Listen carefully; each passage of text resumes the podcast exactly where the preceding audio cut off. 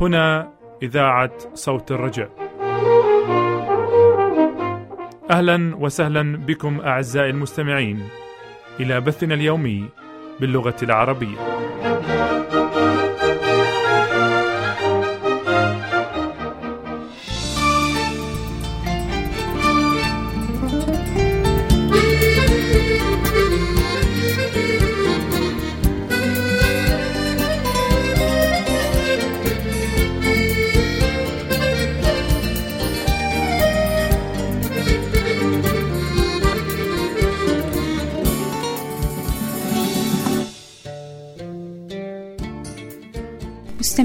الكرام مستمعاتنا الكريمات نجدد الترحاب بكم على أمواج إذاعة صوت الرجاء وفي حلقة أخرى من حلقات برنامجكم الديني الإيمان نور الحياة والروح. موضوعنا لليوم سنتناول فيه الجزء الأخير من يسوع ودينونة العالم. في الحقيقة لا وجود لمجموعتين مختلفتين. واللتين تسيران على طريقين مختلفين أو منفصلين. ومع ذلك فبين هاتين المجموعتين يدعي البعض بأنهم يبصرون لكن ليس لديهم إلا وهم البصيرة. والبعض الآخر يعرفون أنهم عميان ويعترفون بذلك عندما يقابلون المسيح. الحكم يحصل ويحصل الانفصال بينهم. وفي مواجهة الأنوار فالبعض يعترفون بعماهم وتحرروا منه والبعض الآخر يفضلون أن ينكروا ويبقون ويثابرون في عماهم. كما نجد ذلك في إنجيل يوحنا الفصل الثالث الآية السادسة والثلاثون. حيث يقول من يؤمن بالإبن فله الحياة الأبدية ومن يرفض أن يؤمن بالإبن لن يرى الحياة بل يستقر عليه غضب الله. وأيضا نجد دائما في إنجيل يوحنا الفصل الثاني عشر الآية السادسة والأربعون جئت إلى العالم نورا فمن آمن بي لا يبقى في الظلام انتهت الآية. من هذه الرؤية يجب أن نأخذ بعين الاعتبار الكلام الغير منتظر من طرف الرب. سوف نجد فيه أيضا سببا لمجيء المسيح.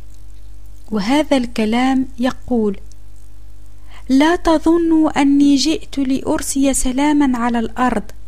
ما جئت لأرسي سلاما بل سيفا. فإني جئت لأجعل الإنسان على خلاف مع أبيه والبنت مع أمها والكنة مع حماتها وهكذا يصير أعداء الإنسان أهل بيته. لنتذكر أولا أهمية الفعل جاء والذي استعمل كثيرا بخصوص يسوع.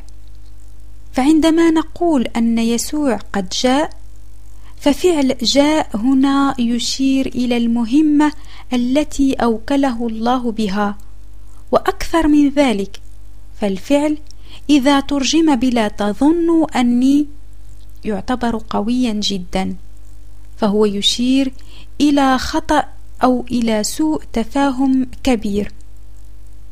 ومتى استعمله في إنجيله الفصل الخامس الآية السابعة عشر حيث قال على لسان يسوع المسيح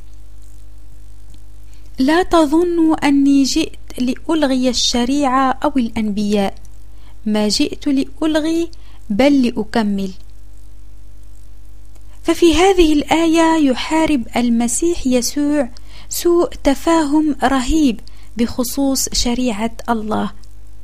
فهنا يسوع أعلم رسله بأن مهمته هي أن يعلن عن ملكوت الله وهو يعلمهم ويعلمهم بالمعاناة ويحضهم بأن يعترفوا باسمه دون ما أي خوف وذلك بإظهار جانب غير معروف من مهمته وهو يقول لهم لا تظنوا بأني جئت لأرسي السلام فإني جئت لأجعل الإنسان على خلاف مع أبيه.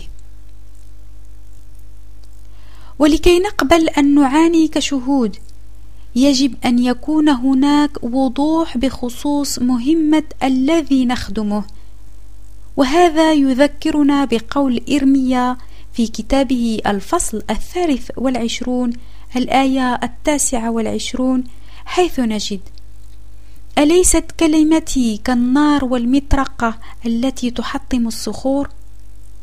فالله يخشى التفاؤل الخداع للرسل الدجالين مرة أخرى يجب علينا أن نأسف ونحزن على انحراف السياسة المسيحية.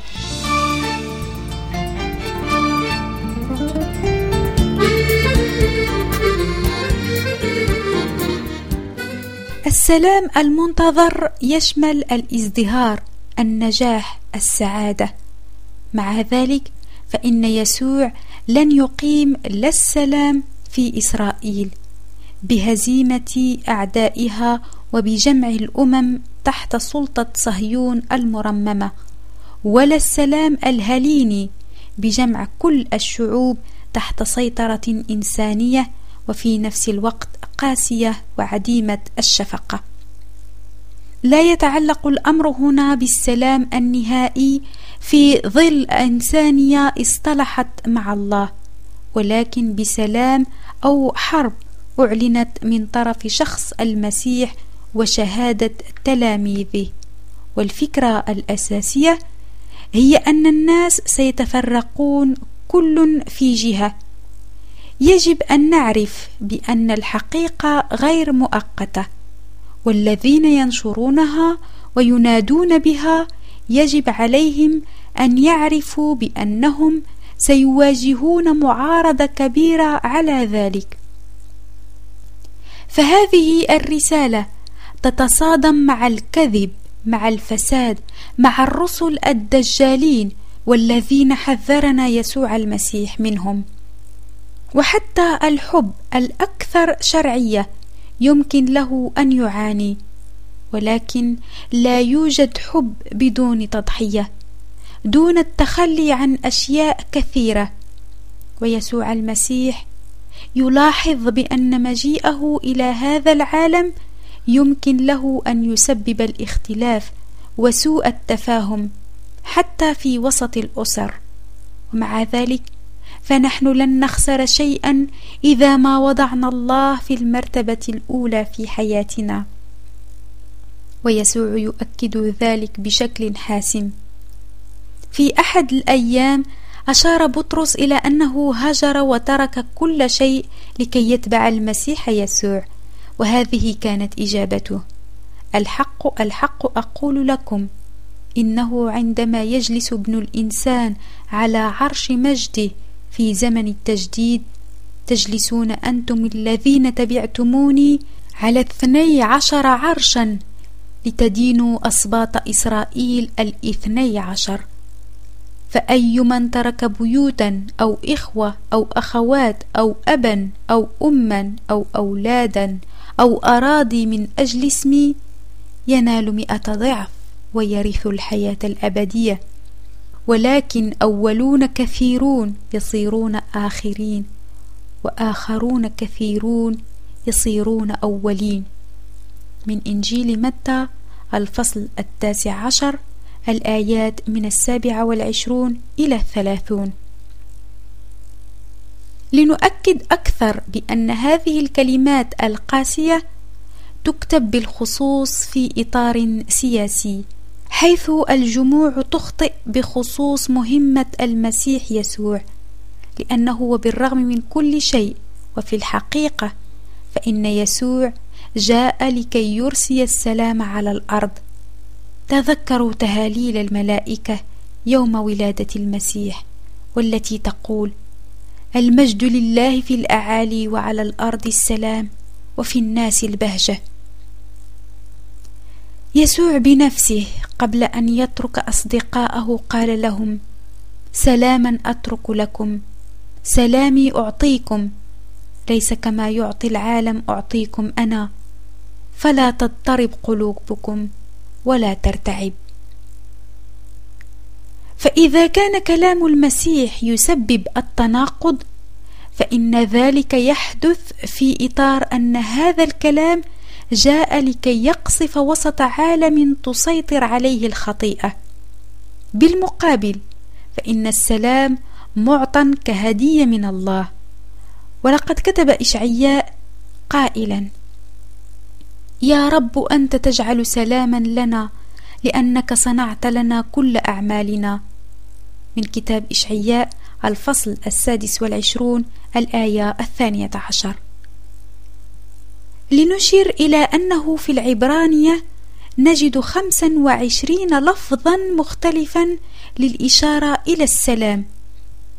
ولكن كلمة واحدة باليونانية استعملت لكل الحالات في الترجمة المسماة سبتانت.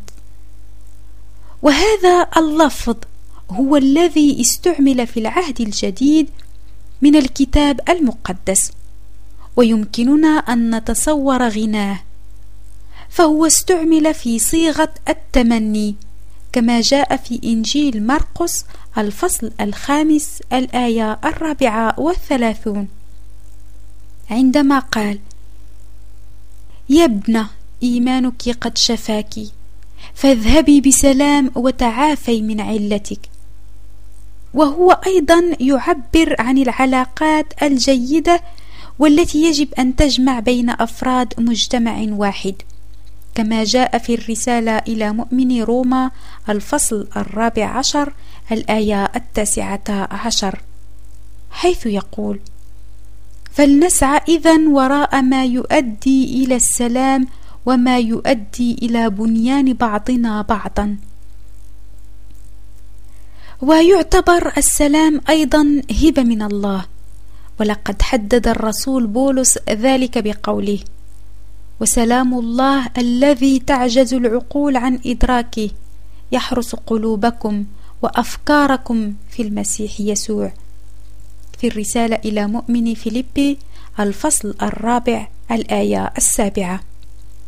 وأخيرا وبارتباطه بالتدخل الأخير للرب في التاريخ يجب أن يفهم السلام كخلاص منح للإنسان. وهذا ما نجده في إنجيل لوقا الفصل التاسع عشر الآية الثانية والأربعون حيث يقول ليتك أنت أيضا في يومك هذا عرفت ما فيه سلامك. بهذه الآية الكريمة ننهي حلقتنا لليوم أعزائنا المستمعين عزيزاتنا المستمعات. ونستودعكم الله على أمل لقياكم في الحلقة المقبلة. إلى اللقاء.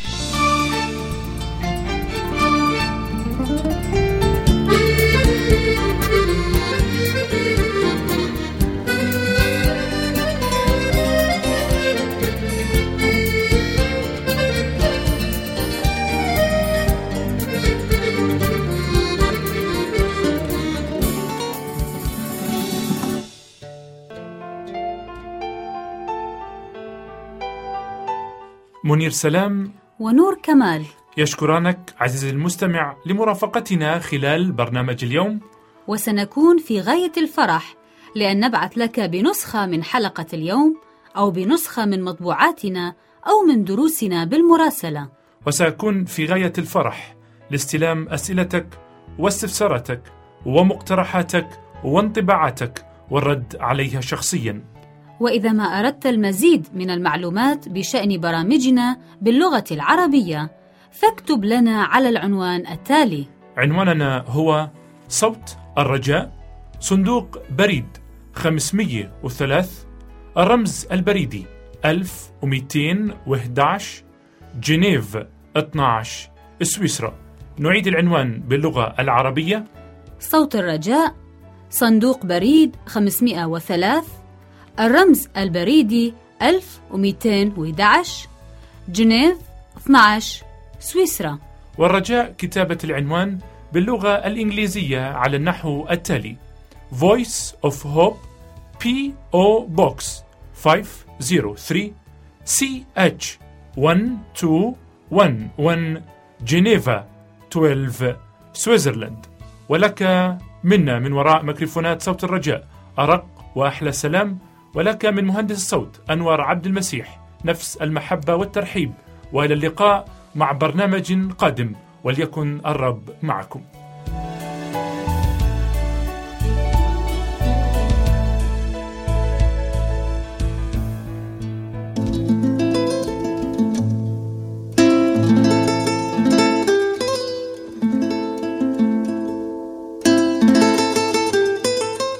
عشر دقائق.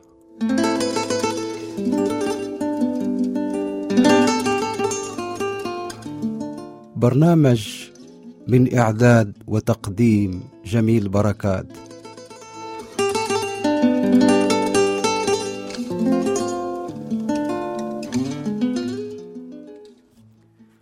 أيها المستمعون الكرام طابت أوقاتكم. سنتحدث هذا اليوم عن مدرسة. هذه المدرسة تعرف بمدرسة عدن. لقد وضع الله منذ فجر التاريخ نظاما تربويا ليكون نموذجا لكل زمان ومكان. وأول مدرسة طبقت فيها مبادئ هذا النظام هي مدرسة جنة عدن. البيت الذي عاش فيه الأبوان الأولان آدم وحواء. لقد كانت جنة عدن بمثابة قسم دراسي وكان المعلم فيه هو الله تعالى. بينما كان كل من آدم وحواء هم أو هما الطلبة أو التلاميذ. وكانت الطبيعة هي الكتاب المقرر. لقد خلق الله تعالى آدم وحواء كي يكون على صورة الله وكي يعكس مجده.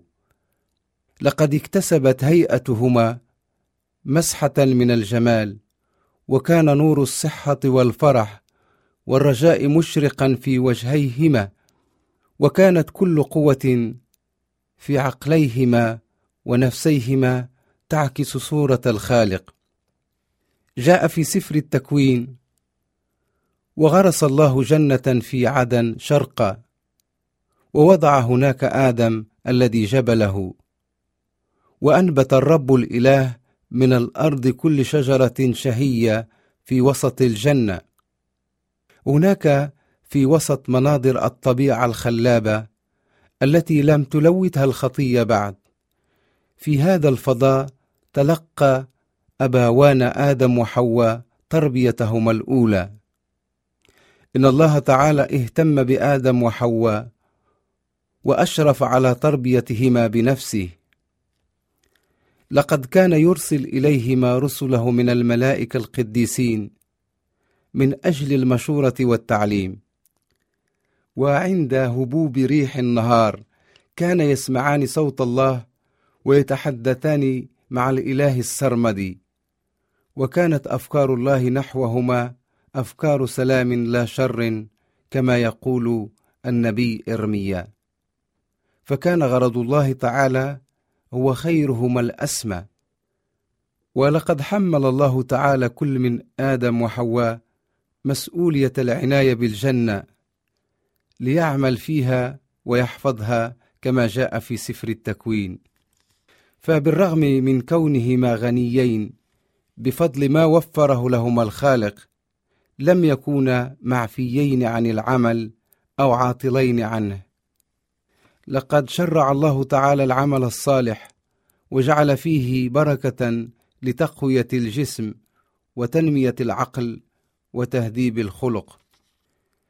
إن الطبيعة سفر الله المنظور قدمت لآدم دروسا حية قدمت نبعا للمعرفة لا ينضب قدمت إليه العلم وقدمت إليه الفرح.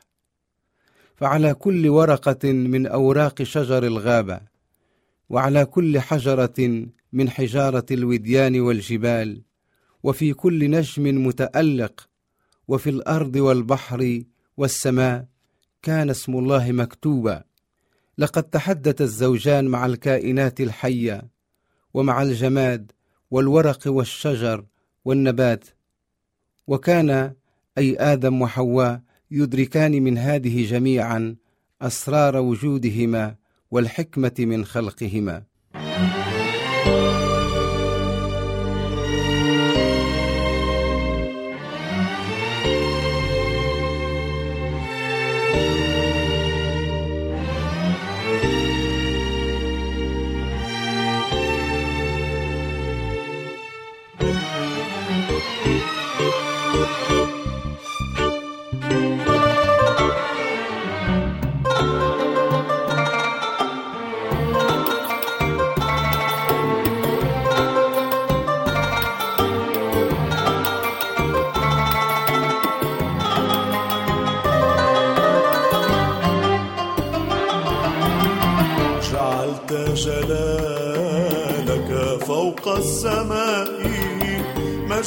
اسمك فوق الربوع جعلت جلالك فوق السماء.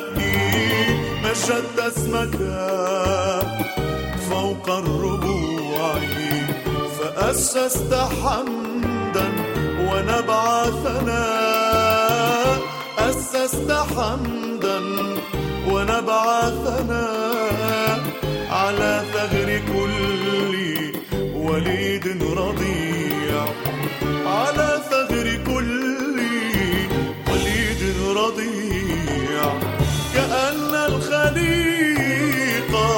محض لسان على الحمد والسبح دوما مداوم كأن الخليقة محض لسان على الحمد والسبح دوما مداوم تسبيح شكر وسبح جلال تسبيح شكر وسبح جلال.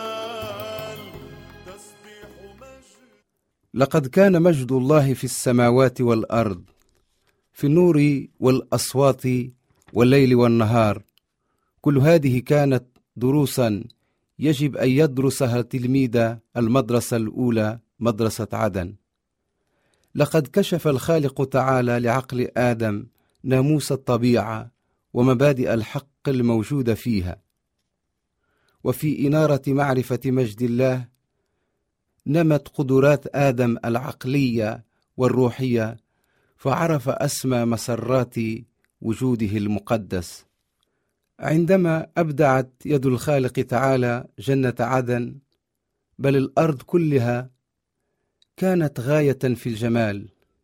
لم يلوث سرطان الخطيه جمال الخليقه ولم يشوه الموت روعتها.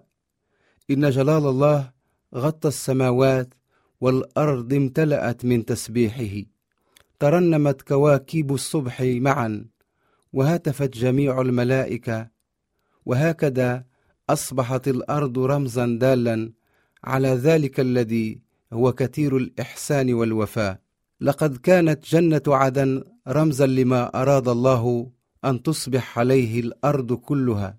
وكان قصد الله تعالى وهدفه أنه عندما يتكاثر أفراد الأسرة البشرية عبر الزمن يؤسسون بيوتا ومدارس كتلك التي وهبها الله لآدم وحواء.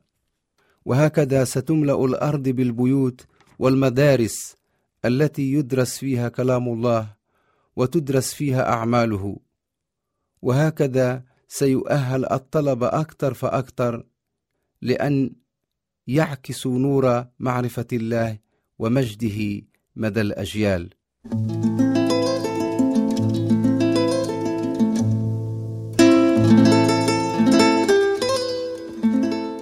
كنتم في رحلة مع جميل بركات وحتى نلتقي في رحلة أخرى في أمان الله.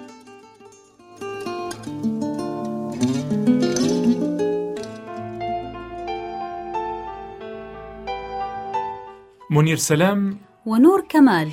يشكرانك عزيزي المستمع لمرافقتنا خلال برنامج اليوم. وسنكون في غاية الفرح لأن نبعث لك بنسخة من حلقة اليوم أو بنسخة من مطبوعاتنا أو من دروسنا بالمراسلة. وسأكون في غاية الفرح لاستلام أسئلتك واستفساراتك ومقترحاتك وانطباعاتك والرد عليها شخصيا. وإذا ما أردت المزيد من المعلومات بشأن برامجنا باللغة العربية فاكتب لنا على العنوان التالي. عنواننا هو صوت الرجاء صندوق بريد 503 الرمز البريدي 1211 جنيف 12 سويسرا. نعيد العنوان باللغة العربية. صوت الرجاء صندوق بريد 503 الرمز البريدي 1211 جنيف 12 سويسرا. والرجاء كتابة العنوان باللغة الإنجليزية على النحو التالي. Voice of Hope P.O. Box 503 CH 1211 جنيفا 12 سويسرلاند ولك منا من وراء ميكروفونات صوت الرجاء. أرق وأحلى سلام. ولك من مهندس الصوت أنور عبد المسيح نفس المحبة والترحيب وإلى اللقاء مع برنامج قادم وليكن الرب معكم.